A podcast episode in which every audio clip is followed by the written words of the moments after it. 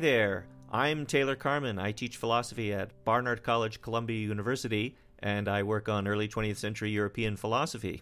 Uh, and I'm Eric Kaplan. I'm a philosopher and I'm also a, a Hollywood comedy television writer. And you are listening to Terrifying Questions and How Not to Be Terrified by Them, which is a philosophy and comedy podcast in which we reflect on disturbing and unsettling questions and try to reach a place of equanimity, insight, wisdom, and inner peace if we can. And courage. Don't forget courage. And what? Courage. Courage. And courage. Courage is a very important part of the equation, absolutely. And we are here today with Andy Choi, whose musical project goes under the name Saint Lenox. And Saint Lenox has now released four albums, and a fifth is on the way. But Andy is also a lawyer, and he also has a PhD in philosophy. So that's three of us and uh, he's a prize-winning violinist, and he's a chef. And what can you not do, Andy? I would like to know. Um, you don't have to answer that question if you don't want. you know, there was this famous song. Since we're talking about songs about Spider-Man, that he could do whatever a spider can. Oh yeah. And I think one thing a spider could do that Spider-Man couldn't is listen to a sentence in English without comprehending it. that's that's probably right. Yeah, good luck trying. That's right. If you know the language, try not to understand it when you hear yeah, it. but a spider does that like rolling off a log. well, and and Sp- Spider-Man can't raise six arms. No. Ah, good point. No, he can't. He can't fit in a very small bottle. there's, there's, a lot of things. Uh, it's a bold. It's a bold. Well, of course, but maybe that's not the purpose of a song. Like maybe we're not responding to a song the way this lyricist intended. We're missing the point. to come up with counterexamples. He, he doesn't eat eat his partner after mating. Right. Well, he as, could. As far as we know, he just doesn't want to. chooses not to, which is admirable. Yeah. Okay. Oh yeah. So we have, as usual, a terrifying question, and our terrifying question this week, if I may say it, can you succeed in the music business without selling out? That's our terrifying question. And we have a musician, as I said. St. Lenox is here with us in person to tell us about this.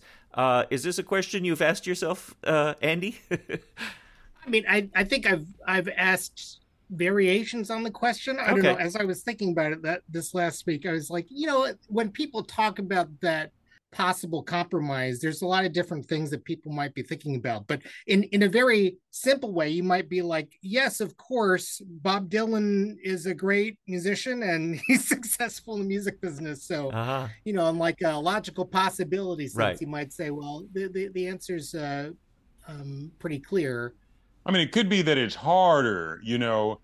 Can you run a marathon with no legs? Well you can. People have done it but most people have legs and and it's easier. Yeah yeah yeah. No definitely.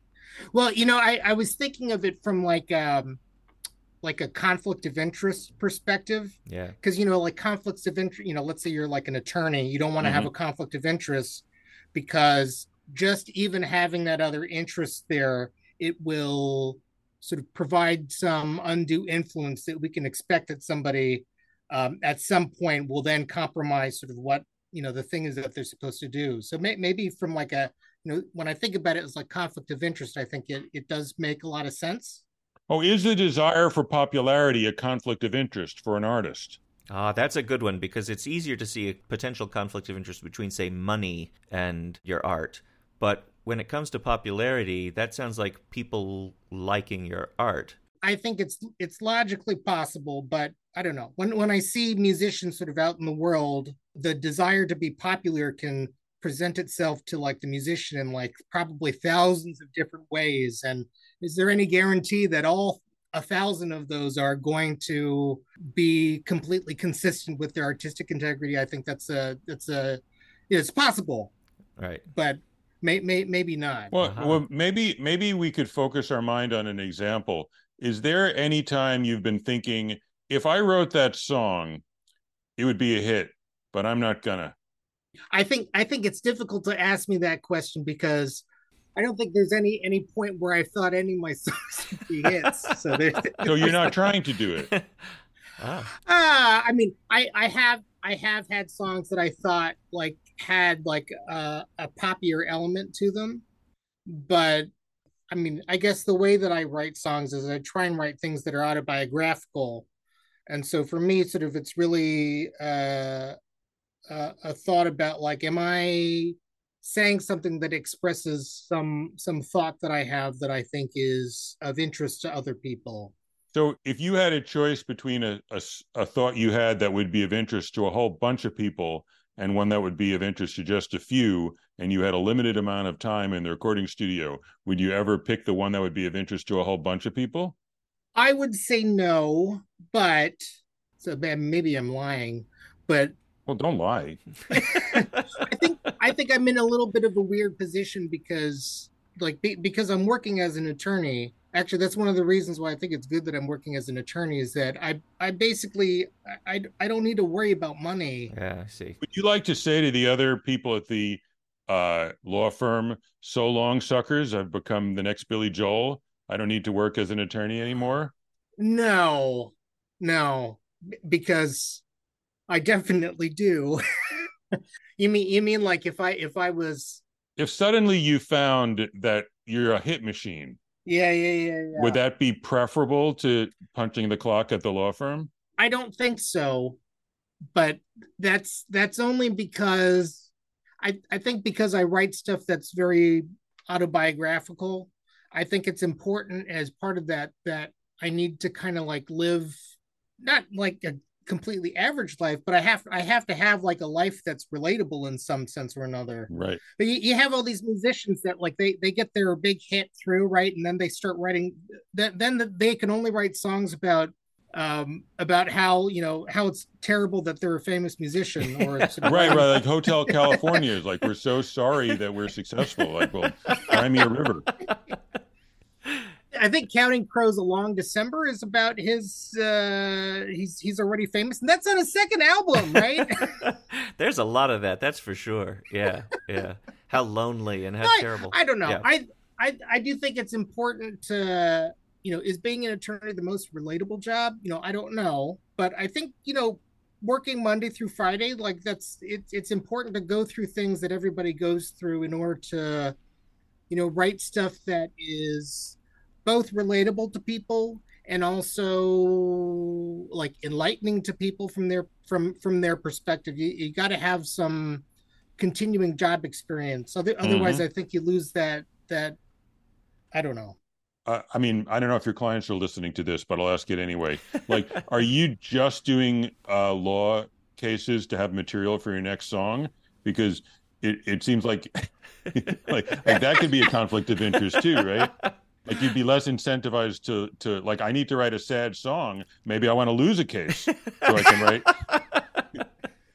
I I try I try very hard to not incorporate and it's, it's nothing nothing directly. You I know, think, there I think be... that's against the canons of ethics, right? If you're you can't name names, that's for sure.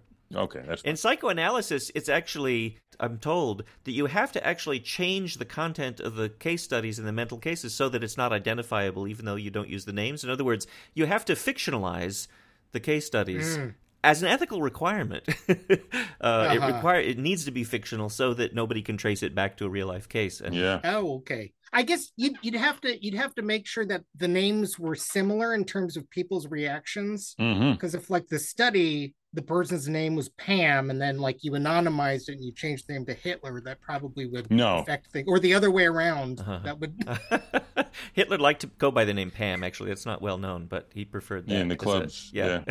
yeah.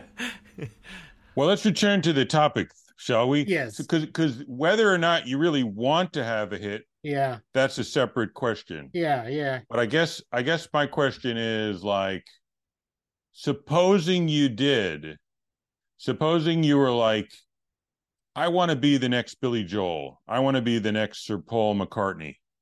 Um, would that make it hard for you to be honest or hard for you to reach your artistic goals in your music? I want to tell you that it wouldn't affect any of that, but I think I would be I think I would be lying if I didn't sort of acknowledge that that that desire would affect the way that I did things. So do you do you think Billy Joel would have done better music? But like could he be better or could the Beatles have been better if they weren't trying to be famous and rich? I, I mean, I would, I would have to say yes. I mean, I, I guess I, I don't have any way to really like test that out and, and see how it would shake out. How do you think it actually affects music? Like you like a lot of popular music. Like I mean, you don't. A lot of popular music, I can think, is made by a lot of people who are extremely ambitious and want to be famous and want to be celebrities and want to hit it big. And yeah, I'm not a big fan of a lot of popular music. I think mainstream popular music, but a lot of my friends who are more serious musicians have a greater appreciation of a wider variety of songs and music than I think I do because it's easy to be picky when you're an amateur. But do you, you don't have contempt for the whole pop music sort of scene, or or do you think how much of it do you think is contaminated by just a desire for money and fame and celebrity uh, uh, as opposed to making great music? Mm, you're asking lots of difficult questions. Um, that's that's the idea. That's the spirit. Difficult. They're supposed to be terrifying, but uh, difficult. we'll settle for difficult. Yeah. I mean, look, I I think that there there is a place and purpose for a lot of popular music. Like you know, it's really nice to just have music that like makes you want to dance and there's something that's nice about like being able to dance and just relax and like have fun and have a good time um i do think that there's questions about like a lot of my music i i think i i have like a moral purpose for it oh. in the sense that i i want to expose people to something that they may not have an immediate affinity to because the, the goal is to provide them with some some new information or some new thoughts that might sort of change what their point of view is. And you, you might could you give an example?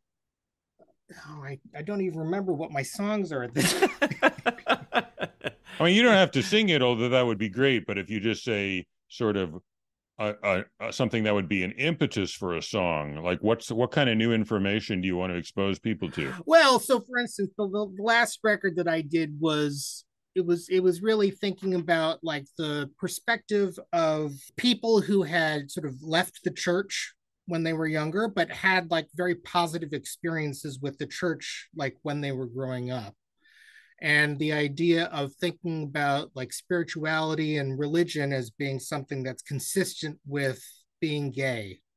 Like I, I, have a song about like my sort of thinking about like what it would be like if i was to have a child and sort of but putting that in like a religious context. Um, i have a song sort of thinking about one of the uh, they don't call it chapters of the Bible books. One, books yeah. The, one of the books of the Bible, sort of reimagining it as um, as like a gay love story, hmm. and I, I think which one? Uh, name of the song. Um, what is the name of the song? Because I think David and Jonathan. Is it Gospel of Hope? Gospel of Hope. That's it. Uh huh. So, are you a gay Christian? Like, is this something that you're dealing with in your own life and in your music? Uh, I it's something that I dealt with on that record. I mean, uh-huh. I so I don't know if I get to say if I'm a Christian. uh-huh. I think there's. I think I think I have. I think I have pretty abstract views on that. Um, would would people who everybody acknowledges are Christians say that I'm a Christian. I'm not sure. I think there's some people that would. I think there's probably a lot of people that wouldn't. But you like um, forgiveness, like just in a sort of a first approximation? Yeah. Okay.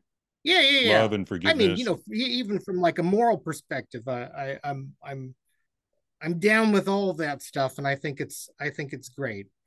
Um, in fact, that that's that's that was part of the impetus to the record is that I I do think that there are a lot of great things about Christianity, and um, you know, like what are your top three? Top top three things. top three things from well, you know, forgiveness is a good one. You know, there's this there's this general idea which is the opposite of the prosperity gospel, uh-huh. which is that you know we should expect to do things not because we expect some equal benefit in this life. Ah. It's not because of that, but you know, for actually, I don't know if the Bible says what the reasons should be for, but yeah. you know, the the idea that the reward isn't something that we should expect in this life. Nevertheless, like you should still act morally. That's a very Christian thought. Right. Right. For its own sake. Um, yeah. Yeah. D- despite the fact that prosperity gospel is like one of the biggest movements in Christianity. It's a very recent perversion of the doctrine, I, I understand it. Well, yeah. well, let's take a little break and come back because because I, I just thought of a way to sharpen this question. Um, Excellent. But we'll take a little break.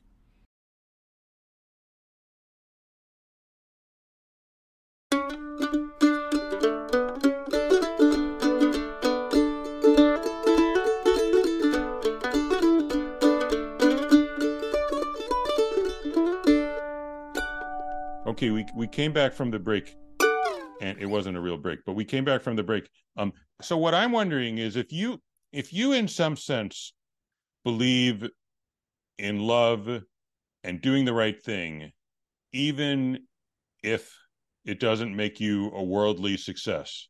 Mm. That that that's that's sort of your message, and you're writing in a capitalist country where people don't think that.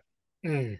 And maybe maybe for you to be like a person of integrity, you have to push against what the market wants because the market would be happy to have a song about like I don't know what what's an example.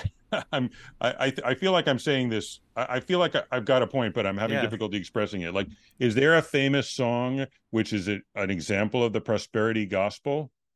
There's a lot of songs that are just about partying and having a great time and right? Maybe you wouldn't want to be Jimmy Buffett. Like you wouldn't write a write a whole song about how great it is to like drink margaritas and feel sorry for yourself because you don't think that's true.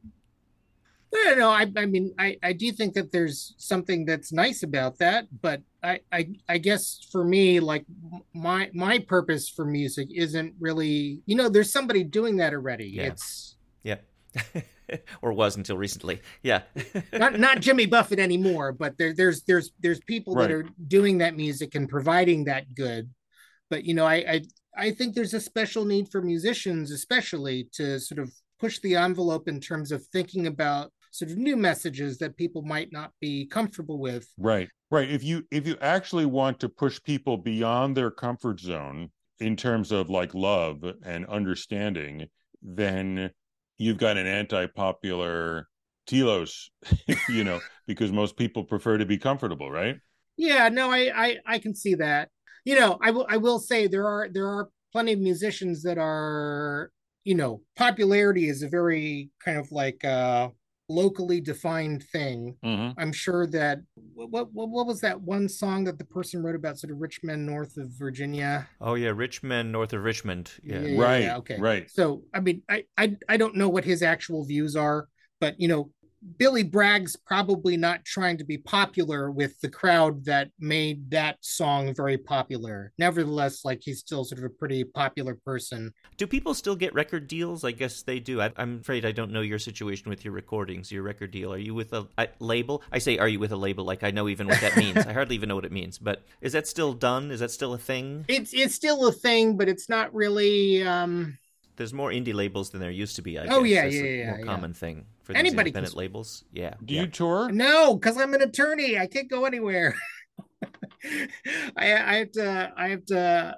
I mean, I I I stay mostly at home, sitting in New Jersey. Uh-huh. I I do a little bit of shows every once. In, I was in Seattle, or not? No, sorry, I wasn't in Seattle. I was in Portland about a month ago for a show. So people ask me to to do shows, and I'll occasionally travel. Well, how many people are in your band? Well, for that, it's uh, oftentimes it will just be me and the, the MP3 player, but sometimes uh, uh, I will have additional musicians that sort of supplement the uh, the the backing track that I had. So I I did a show with uh, I opened for the Hold Steady a few years ago, and I had you know it's it's a bigger show, bigger stage, so I, I need more. It can't just be me; that would be ridiculous. So I need mm. to have some additional musicians that are on stage with me to to perform along with. Do you ever pick up on an aesthetic dimension? Because when we were talking about ethics, it sounds like well, no one would really want to get their ethics from the audience. That that would seem like a an unethical way to approach your life. But if you hear that, like, wow, the audience likes this kind of rhythm, would you ever be like, well, maybe I can see my way clear to liking that kind of rhythm? Oh yeah, yeah, you know, I'd be open to that. So, what's an example? like uh i i have i have my they'll they'll take influence from other other musicians that i appreciate the you know at least some aspect of the work they're doing like the the first first song i ever released i still dream of the 90s the vocal rhythmic pattern is actually from uh the red hot chili peppers if you listen to uh oh, oh. it actually may be californication listen to both uh-huh. songs you'll be like oh there's a similar it's different chords but it's a similar you know a section b section and then the the lyrical delivery is similar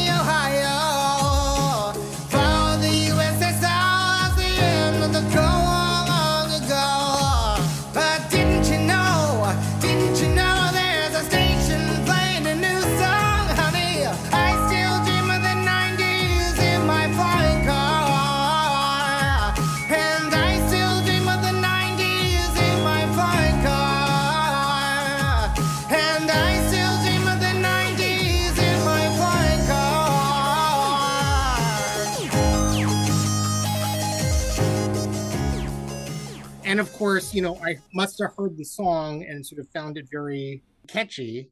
But you know, like it's I felt some affinity with the rhythm, and that that's kind of why I picked it up. I think sometimes we think of artists as more independent than they really are, or to, like completely out of the blue original, because so many great artists have actually absorbed influences from things that are already popular.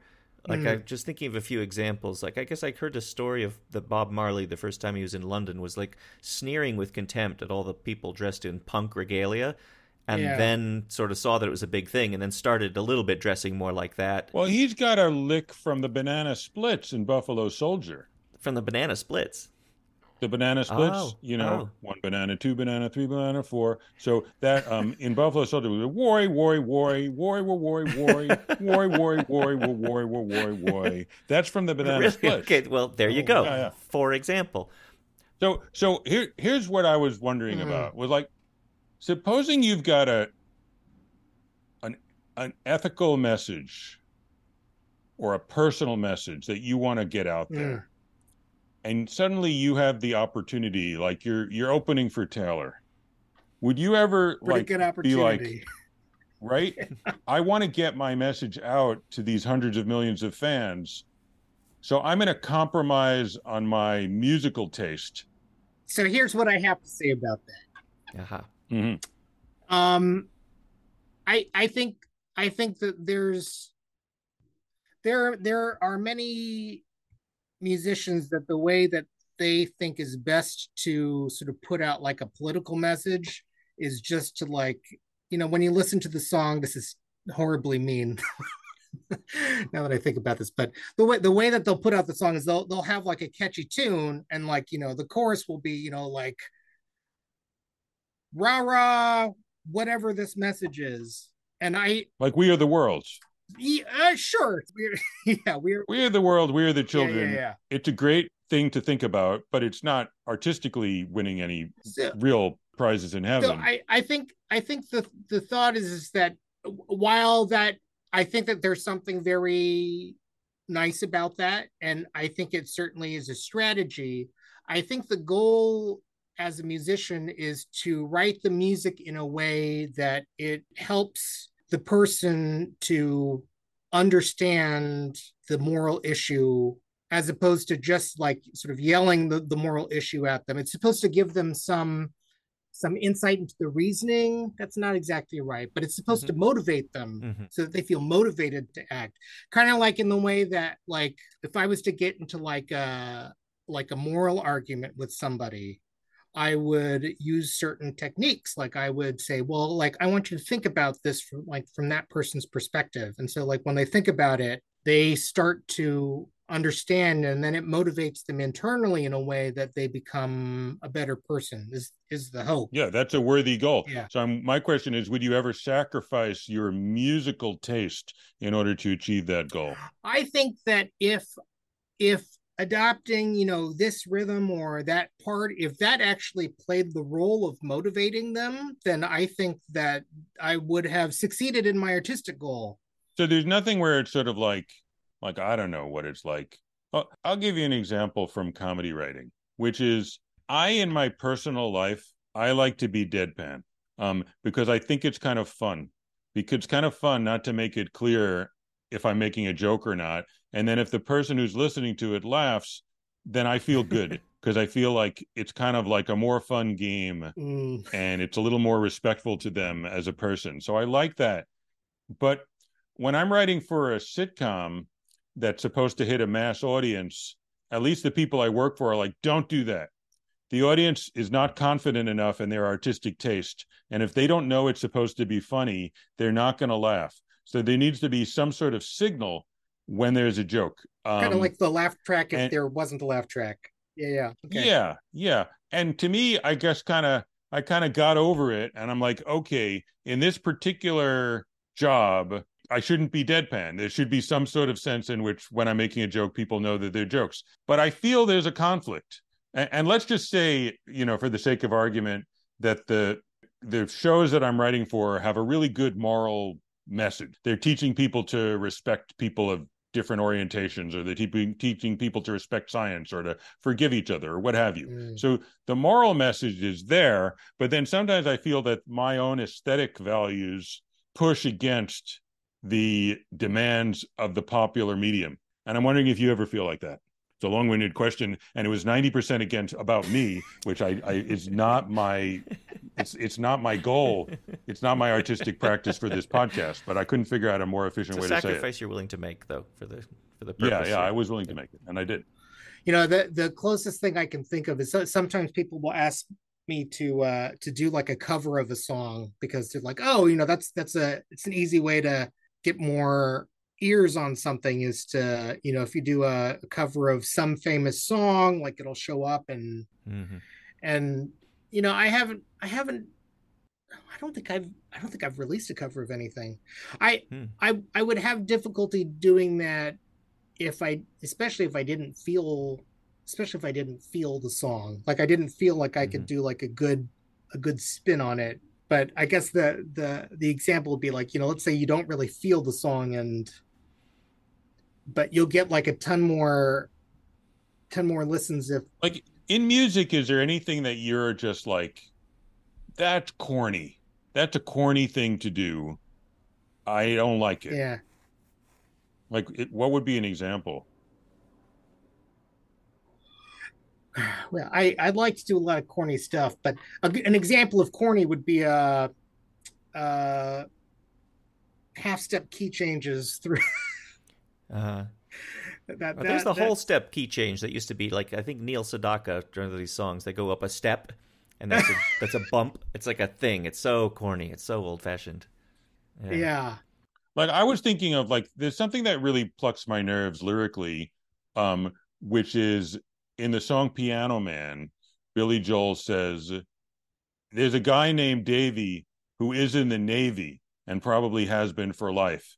And I'm like, you can't have a guy in a song named Davy and rhyme it with Navy. It really, it, I don't know. It seems, it, it, I don't know what it is, but it, it outrages me. I, I think it, it depends if he started with Davy and was trying to figure out a rhyme for Davy, or if he started with Navy was. Trying... Does it? yeah, I think I think you started out with Davy, and you were like, "Oh, what's he gonna do? Oh, he's in the Navy." I think that would be more offensive because, like, you know, the Navy's like there's a certain aura about it that's that's it's it's cheating just to kind of to to reach for that if you started out with Navy and it was part of the. I guess my yeah. my feeling was that um, like I love when somebody discovers that two things sound the same and there's a sense of joy and discovery. And if you're going to take say, "Hey, I've got a song for you to listen to." Great, I'm looking forward to it. And it's got like really clunky rhymes like Davy and Navy. Mm. I feel like diminished as a human. yeah. I mean, I I get it. I mean, I I I don't love I don't love rhymes. Uh, so I I can definitely I can definitely see that. What what what I would say is I, I guess part of part of the difficulty I have with answering that question is I don't think of any particular type of musical property as something that's inherently bad because it's it's, mm. it's always yeah, within yeah. context. You know, it's, you know, just like just like with irony. You know, it's the context is going to immediately change any musical property that you have that you know i i have a lot of songs where i think the line sounds corny but if i deliver it very seriously that gives it some like new meaning well right i think like in the rooms the women walk to and fro talking of michelangelo like it's funny you can tell from the context mm. that he's being funny not that he thinks it's amazing that fro and low rhyme um, mm. so you have to give the guy credit um, I, I was once annoyed by the lyric. It's like, I want nothing but the best for you and something, something, something you. And you know that song? Sounds so familiar. I think it's Adele. Oh, uh, yeah, yeah. Yeah. And it annoyed me because she was rhyming you with you. But then there's another song that I like. You've given me the best of you, but now I want the rest of you. And that's also rhyming you with you. No, it's rhyming best with rest. Oh, okay. Yeah. Oh, so maybe that's why. But I know what you mean. I th- that can seem like a cheat. Uh, there are cases in which it's work in which it works. I can't. When you rhyme a word with itself. Yeah. Uh, uh, but I think yeah, Stephen Sondheim does that sometimes. It can, it can work. He's no slouch. It can work. Yeah, but those Adele songs have less words, so I guess it's it's a little less less. you know, and for oh God, I, I'll, I'll get in trouble for saying this, but you know, for all I know, so she there's probably like a whole for a lot of these big acts, there's like a whole team of songwriters, right? Some of them are in Sweden, strangely enough. Yeah. like a yeah. whole team, like eight guys, and they'll be like, What rhymes with you? And then they'll committee, committee. How about you? I want nothing but the best for you. What is that song? It's bugging me. But that was a super duper duper famous song, and everybody loves it. Which song is that? Do do do do do do do do do do do do do do. Yeah, what song is that? Was that Adele? Do do do do. and I definitely feel like if I'm with people of a certain demographic and they're drinking their wine and listening to that song, I, am not going to say what I really think of it. But I don't much like it. It just seems like um, it's too bad that songs like that are popular. I wish I wish better songs were popular. Mm. Is the name of the song "Someone Like You"? I think that's the name. Someone like you. Song. Yeah. yeah, yeah, yeah. You know that song. Interesting fact: there are recordings apparently of people of dogs listening to the song and crying. Oh, really? The, the fact that that happens means it has not just universal human appeal, but just cross species appeal, it's and yet universal mammal appeal. Yeah. but sometimes when dogs cry to songs, we we take it as a sign that the song is not good, right? they could be in pain. Yeah. Are they howling at how much they hate it, yeah, or are they missing yeah, their mother? True. We'll never know. Oh, I don't know if we had a sufficiently lax animal experimentation panel, we might be able to figure out a way to know. What do dogs really think of a good time animal experimentation panel? There are other these videos of people playing a piano and cattle come up or elephants come up and they all come to listen and uh, people like to put these little inspiring little things of like look how beautiful it is how much they love the music and i'm always thinking I don't know that they do. They're they're they don't know what the sound is, and maybe they're disturbed by it, and maybe they don't like it, and maybe they're who knows. I mean, it's quite opaque. I got a question for mm, you, Andy. I don't know. What if the Pepsi Cola. Corporation came to you and said, "We want you to rejigger one of your songs, and instead of saying something, we you say Pepsi, and it's a Pepsi commercial." We'll pay you to do this to substitute the word Pepsi for a song in one of your own songs, and then you'll we'll give you a million bucks. And how about that? I'm trying to I'm trying to mm. generate a conflict of sort of business. You're a shit stirrer, Taylor. Business interest and artistic integrity. Because what Neil Sedaka wrote, wrote um, I am stuck on band aids because band aids stuck on me. Oh, did he? Uh huh. and yeah. that, what, what was the original that? song something... that that was the variation on that? No, he just wrote it from scratch. well, that's okay. That's different. That's just a work for hire. That's just he's a gun for hire. He I wrote mean, the song. That's so, fine. You know, Barry Manilow wrote the uh, "You Deserve a Break Today" from McDonald's song. Now, supposedly, yesterday was originally um, "Scrambled Eggs." You've got such lovely legs when Paul McCartney was writing it. So it'd be like coming full circle if it became, you know, an advertisement for scrambled eggs. Yeah, hamburgers. so getting them at McDonald's. I, I I think that the difficulty I'm having with that is that you know, it's not like sort of doing like a variation on my song that puts the word Pepsi in. It's not like it's interfering with like my project, which is like, oh, you know, like I'm working on yeah. another record. And so it might taint that song though. Maybe it would ruin that song. The only version people would ever Would it make was... people trust you less? Would they be less likely to open themselves emotionally to St. Lenox if they knew that the same mind is trying to make them drink a soft drink? I mean, I guess it's really that that's that seems like a seems like a, a question that like I would be forced to try and run some utilitarian calculus because I'd be like, oh, but if more people saw me in the Pepsi ad, then they would listen to the other songs, and then you know maybe there. I I I I don't know what it looks like at that point, you know, and and it's not like I would be. I it's not like I would be, you know, putting out like a press release and I'd be like, here is here is my next work of shattering, earth shattering beauty.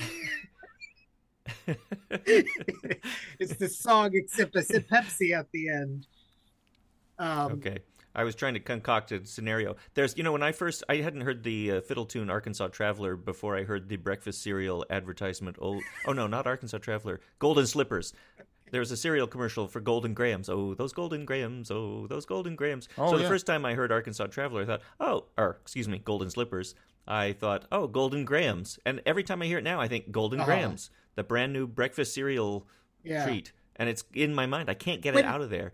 Uh, Arkansas Traveler is I'm picking up my baby bumblebee. That's you, the other thing. That's like people have heard that. When you were singing the Golden Grahams part, was there a key change?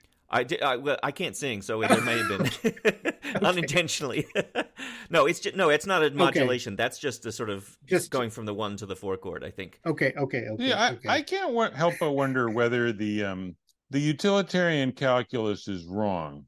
That whether we don't just sort of open ourselves up vulnerably to the world and to our listeners, and they open themselves up vulnerably to us. And if we start trying to sell Pepsi, then like we're hurting ourselves. It's sort of like we're doing some damage to ourselves and to the part of ourselves that is connecting honestly. Well, one question that I had was, well, but are the people who are seeing, oh, Andy did the Pepsi ad, are they forming that conclusion for incorrect reasons or bad reasons or for correct and good reasons? I'm worried about how you would feel about yourself. Uh, I mean, uh, what I would say is I don't think I would end up doing that. I can't formulate the exact reasons why I wouldn't end up doing that. I think part of it's because, you know, so I, I've got a job. I don't need the money for the jingle. I wonder, Andy, if I could suggest this. It seems like maybe you're less vulnerable to those kinds of temptations because, if you don't mind my saying so, your work is really original. I mean, your work is kind of like nothing else anybody's doing, I think. When I first heard you sing you know, live. You did that song that's on the latest album that I think I know Eric and I both really like the Arthur's at a Shiva song. Brilliant song, beautiful song.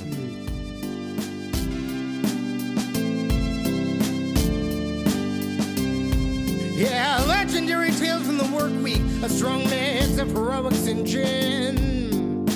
I was drunk in the evening then, and that's when Arthur walks through the door. I was just at a shiva today for the death of a good friend of mine. A towering figure in my early life, he was an excellent specimen. Hey, Arthur, don't look away. No need to hang your head in disarray. You know that it's just a change, yeah. I've heard that it's just a change.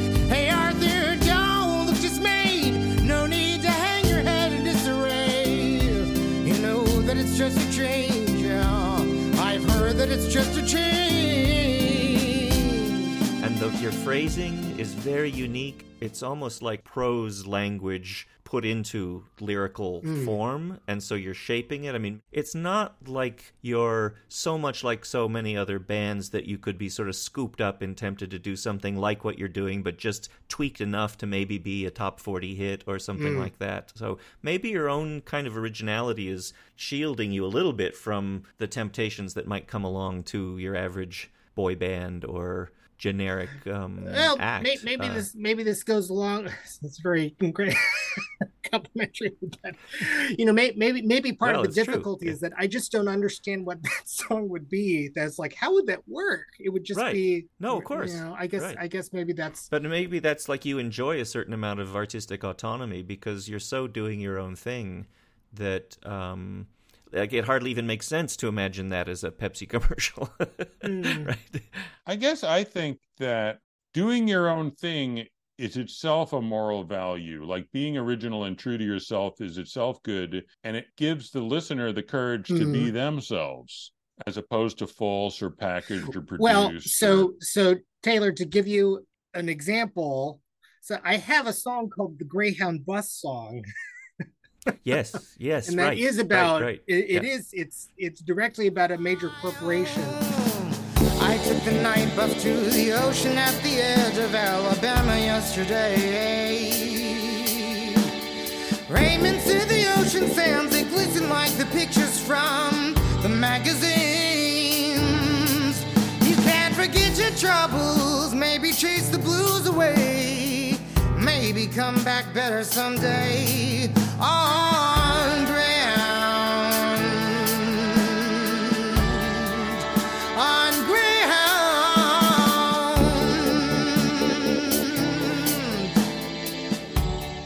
But you know, I think that worked for me because that's like I was writing about sort of riding on the Greyhound bus for many, just way too much for many years and i uh-huh. guess that that was something that's important to me i guess the way that the song is sung too like it is it is almost the chorus presents itself as an advertisement yeah right because that's that's the posture of the lyrics but i think there that I didn't have any problem doing that song. Well, first of all, Greyhound didn't ask me this song at the time.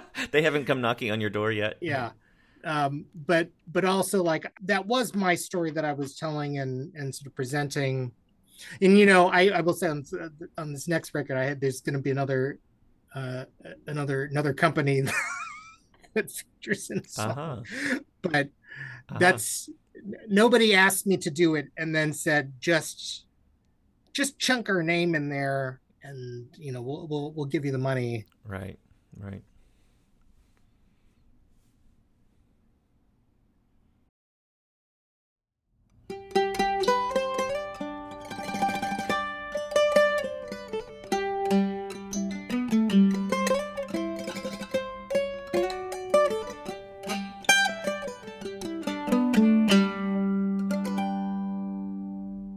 Heard a strange story from Diane Warren, which she was talking about that she had written a song for the the hunting ground, which is a a documentary about campus rape, mm. and Lady Gaga was going to sing it.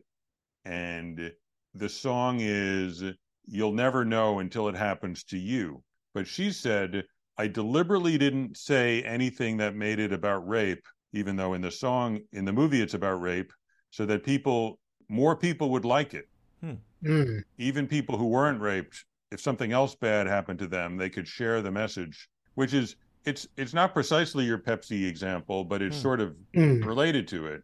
It's like this decision, you know, often people from some kind of group will wipe off the serial numbers hmm. of their own experience so that the whole mainstream will will say, "Oh, it's about me," and and it doesn't have the specificity of the actual experience. Well i mean the, the way that you tell it it's it's possible that she she made she made it as an artistic decision that she thought that the message if it reverberated to other contexts in a way that was powerful because you know what what she's what she's out what it sounds you know i haven't heard the song but what it sounds like for the song is that what she's identifying as an important feature about rape but which also applies to other cases, is that everybody thinks that they're the exception, and then there's there's a kind of mm-hmm. you know uh, cognitive dissonance that happens when they realize that they they are in fact gonna you know uh, potentially one one of the victims, and that that's something that can be uh, a powerful point to make in multiple different contexts. So yeah, I, I, guess that kind I can, of I can see it. That kind of understatement or discretion might make it actually more powerful. I was thinking about that same thing. I also don't know the song, but if I heard it, maybe the lack of specificity makes it more universal and draws more people in, not just for popularity's sake, but for empathy's sake. You know, a lot of uh, you know, all in the Greek tragedies, all the bad stuff always happened off stage, and it's more powerful for that reason, right? If they actually show it, it's somehow doesn't have the same effect. Right. In the shower murder in Psycho, I think you don't actually see right, a knife right. touching skin. Mm, Niall um, Connolly has a number of songs I think that do this really artfully. There's one that's clearly about depression, but I don't think the word occurs anywhere. But the chorus is just uh, the singer, the narrator saying, "If you don't want to talk about it, we don't have to talk." But if mm, you want to talk yeah. about it, you can call me anytime. Great song. And it's a great song, and you really you know what it's about. I mean, that's something you would say to somebody who's going through something really rough. And uh, anyway, so yeah, that's an interesting ambiguous case because you could say, look, I want more people to like this and to identify with it, but they might do so because it's a better song for this reason. Mm-hmm. Yeah, yeah, yeah. You you can think of many probably more offensive ways that it could be made more universal in a way that could be problematic, I guess. Yeah. I can't come up with one off the bat, yeah. but yeah. you know, it, it sounds like there there was at least like a tasteful way in which it was in which it was done. Yeah. And you know, yeah, supposedly um Ring Around the Rosie is about the Black Death. Oh yeah. Yeah. Yeah, but if you were to sit, say to a bunch of kids, hey, do you want to learn a song about an epidemic from the 1400s? They'd be like, I don't think so. That doesn't sound like it's something we're interested in.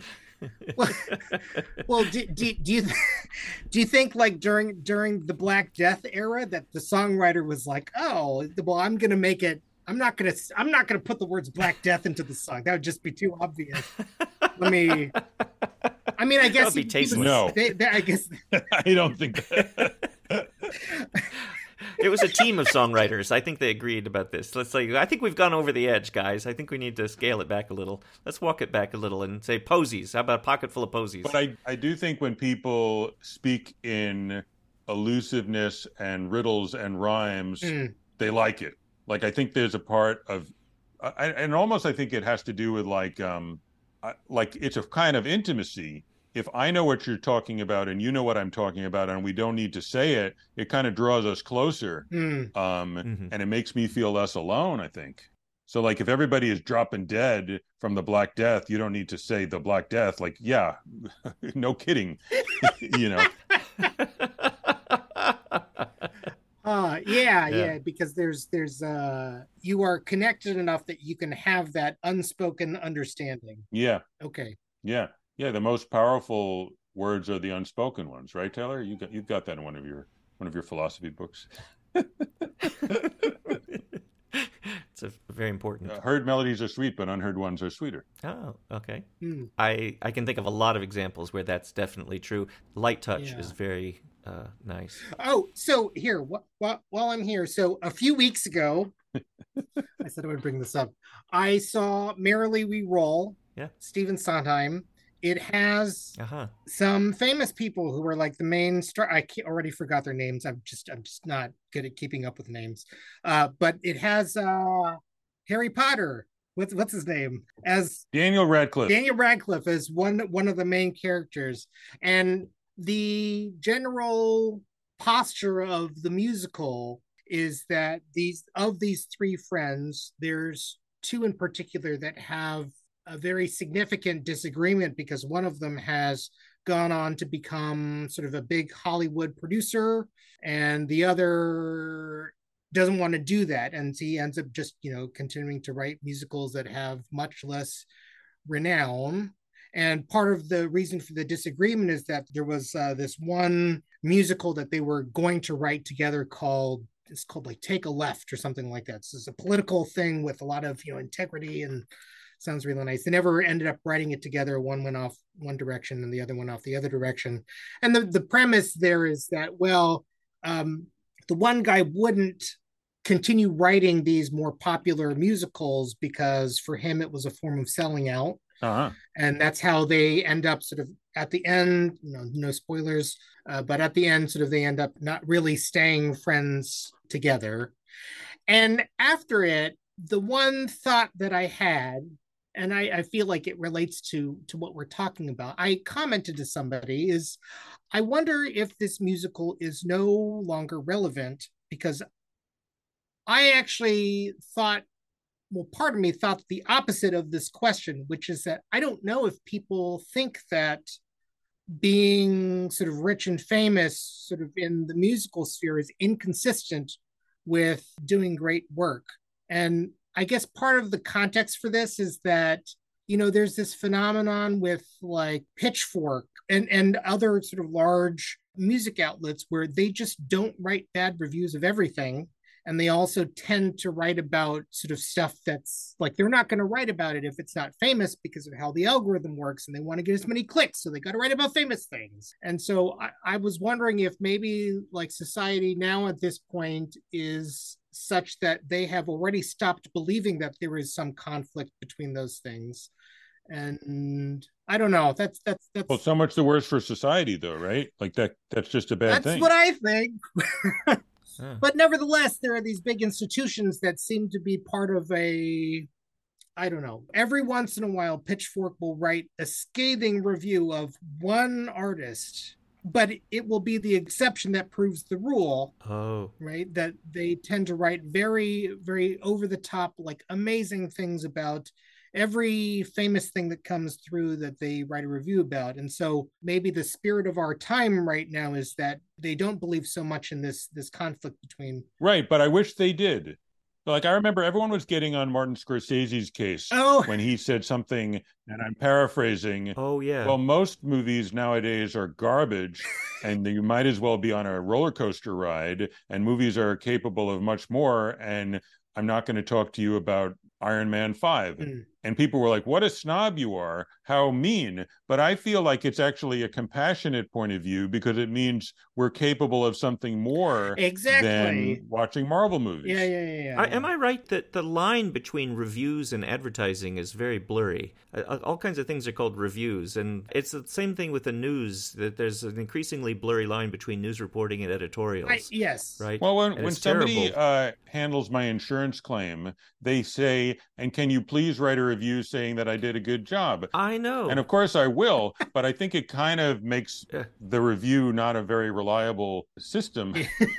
right. So-called reviews. Yeah. Going back to this, there's there's conflicts of interest though because they know that in order to I'm sure this is this has happened with media in decades and centuries past, but the way the system is set up, there's more of a conflict of interest because they re- rely on revenue for you know Uh, based on clicks, and in order to get clicks, they need to get in the algorithm and.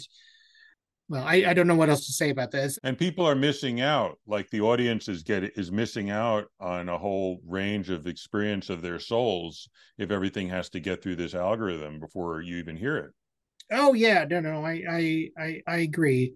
And you know, the writing itself, especially if it's sort of too overly positive, like it's really gonna fuck with people's minds because mm you know it puts like a whole language sort of in their head about how to sort of evaluate music and it's it's it I don't know. I, th- I think it'd be it, it can be a kind of miseducation. You could be in pain and think you're the only one who feels that way because all the songs are so happy. Yeah, yeah. Oh, could you say more about that miseducation? Like, how, what what are the signs of the musical oh miseducation oh we're getting? So, like, like uh, uh, I mean, I, I can't think of a specific example here, but a very common phenomenon, which I imagine you've probably run into, is you see somebody talk about, you know, a new record that's come out, right? And they talk about it as, as if it's their opinion that they've espoused. But in fact, it turns out like they happen to be using a lot of the same language from like a certain review. So you know that they read it online somewhere. Oh. And it's already sort of become part of their part of their reasoning now.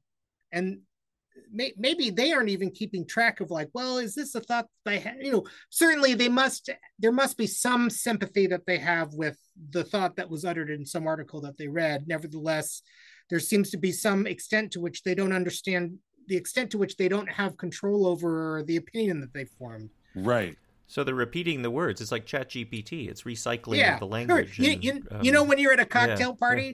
And there's some like new thing that's you know some some topic comes up and then two people start talking about it and they're like oh yeah blah blah blah blah blah and it turns out that they were both reading the same Wikipedia article. Uh huh. Yeah. Well, maybe somebody needs to step up and sort of um, do more kind of, let's call them honest, objective reviews, critical writing, because it's pretty unfashionable. I think um, mm. there's some of it around, but there's so much kind of positive hype, promotional mm. hyperbole about stuff that it's it's not honest, right? And th- there's something ugly about the really nasty critical oh, review. Yeah. I mean, nobody likes a critic who just hates everything. It's but dishonest in the other direction. Yeah, right. Yes. I... yeah. Well, or otherwise, we're just going to get so flooded with sort of plastic speech. Yeah. That no one will know what anyone really thinks, and no one will know what they themselves think, and no one will be able to find honest music and it's a bad scene you know it's very difficult though and i understand how it comes to be because the, the fact of the matter is that the companies don't just need the money to sort of like keep the, the lights on and whatnot. The music writers need to be paid, and they, they do need to be paid. Mm. Oh, they but do. there's a whole system that makes it very difficult. Another example of the language thing, there was this uh, every once in a while, every few years, there's an issue about you know whether somebody has copied somebody else's songs mm-hmm. you know with this new song that they've written. And it was the most annoying thing. There was uh there was some there was a music there was a music writer that had also posted their thing about like yeah no it's and the, the word that they use is it's got the same chord changes. And i wrote them an email uh-huh. and i said they're not the same chord changes. Uh-huh they were different that one was like a five chord in a certain place and one was a four chord in a certain place. Mm-hmm. but the rest of it was like pretty much the same. And i was like but it's not the same chord changes. You can't say that. And the guy the guy sent an email back. He's like oh yeah no we'll look into this blah, blah, blah, blah. and then of course nothing happened. But you can't copyright a chord progression. If you if you want if you want to drive a car or much less like drill somebody's teeth for money you need to pass a licensing exam but not so for journalists. you you could just start writing stuff about chord changes and and if you say something and, and also if you if you pull the wrong tooth, you, you could lose your license. But mm. that's also not true for music journalists. You could say something incorrect about a chord change mm. or whether we ought to go to war in some country, and you could be completely wrong and you don't lose your license. it's a shame. I'm not sure how to fix that. Shocks problem. the sensibilities. Yeah. yeah, I, I just feel much journalism nowadays about issues like music and art and so forth is by people who really ultimately don't think it matters. Hmm. They don't think it matters, and it's it's for them. It's the same thing as whether a certain candy tastes better than another candy and, and I think it's a shame. I think it creates a sort of unacknowledged pain because people need to feel that the emotions that they express through art matter, and everyone is acting like they don't. So it's like you're crying and no one is coming to take care of you. Hmm. Well, well, I, I, I guess what I would say is I think that a lot of writers are put in a difficult position because you know you have to write stuff on like a deadline. Yeah. And like every week there's like you know over a hundred records that like are listed on like on consequences like albums coming out every week. And those aren't even that's just like the tip of the iceberg. Mm-hmm. and it comes in. I think music writers are in a difficult position because they, you know, they're sitting there, they're not getting paid very much. They have all the stuff that they have to listen to, and yet they also have to write something sort of very profound and amazing that fully understands all the music sort of put out there. Every every week there could be like you know 20 amazing artists that sort of have mind-boggling things that they're saying in their music and this writer's got to process all of it. I think it is a little bit it, it is tough for them. Right you hate the game not the player and that's fair. Um but but like should we then um should we raise some money for an independent council of music reviewers who can who can take their time i think there's something super valuable in that yeah um take a little money from puppies because there's just so many puppies and put a little bit into this independent music reviewer I, institution. I, I get. I guess it's always a question with, you know, where where where does the money come from? Because no nobody wants to donate money to something like that. Yeah. Mm. yeah. I mean, if I said I we're going to take it from no kill shelters and turn them into kill shelters, it wouldn't be a popular proposal. So I'm not going to I'm not going to put that forward. All right. Well, have we have we answered our question? I think we have because the question was can you succeed in the music business without selling out? And um, the answer seems to be yes. And, and I think we kind of revealed there's something corrupt in our current approach to art. And, you know, what counts as success has sort of been corrupted. Oh, yeah, definitely. But there's not necessarily a tragic compromise or tragic conflict between artistic integrity and success. Success can mean. Or there might be one in the world in 2023. Yeah. Like it might not be inherent, but it might be that it's harder. Really hard. Yeah. Yeah. Yeah. And you're lucky if you've got a day job and you've got a really original act, so you're not tempted to be sucked into changing your act just enough to get the million dollar Pepsi commercial. It's almost like when we when we made the transition from uh, the Greek city states to uh, the Roman Empire. Could you succeed as a philosopher without selling out? Ah. Well, you could, but it was harder. That's for sure, because you were very likely to wind up committing suicide. to save your hide. Yes, I recommend to anyone who hasn't read it, Dying Every Day, uh, this book about Seneca and the court of Nero. I was just really, going to say Seneca is yeah. an instructive and case. Not, not the right. orange juice Seneca, yep. the, the philosopher Seneca. Well, okay. I think we've reached a state of relative um, absolutely equanimity. Thank you, Andy, yes. for joining us. Thanks for joining for us, Andy. episode. Thank you for having me. You've got a new album coming out when? It's it's not finished. Uh, I'm I'm in the process of recording it. Hopefully, should be done in a few months, and then the album release cycle means it's going to be probably another six months out from that point. So Good. I'm hoping I'm hoping fall of 2024. Well, come and perform in LA. I'd love to come to see you in person. Yeah, of course. Okay. Thanks everybody. Thanks for listening, listeners. Okay. See you Bye-bye. next week. I took a trip down to New Orleans yesterday to get away from it all.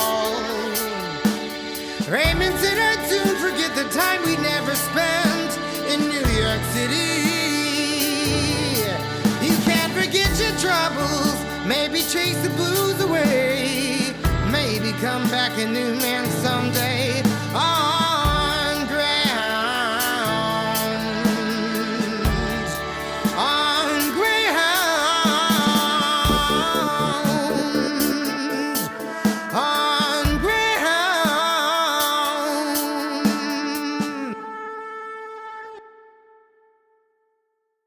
This podcast is created by Eric Kaplan and Taylor Carman. It's edited by me, Taylor Carman, produced by Amanda Aberhart, and the cover art is the work of Tony Millionaire. You can find us on Instagram, Facebook, and TikTok as Terrifying Questions.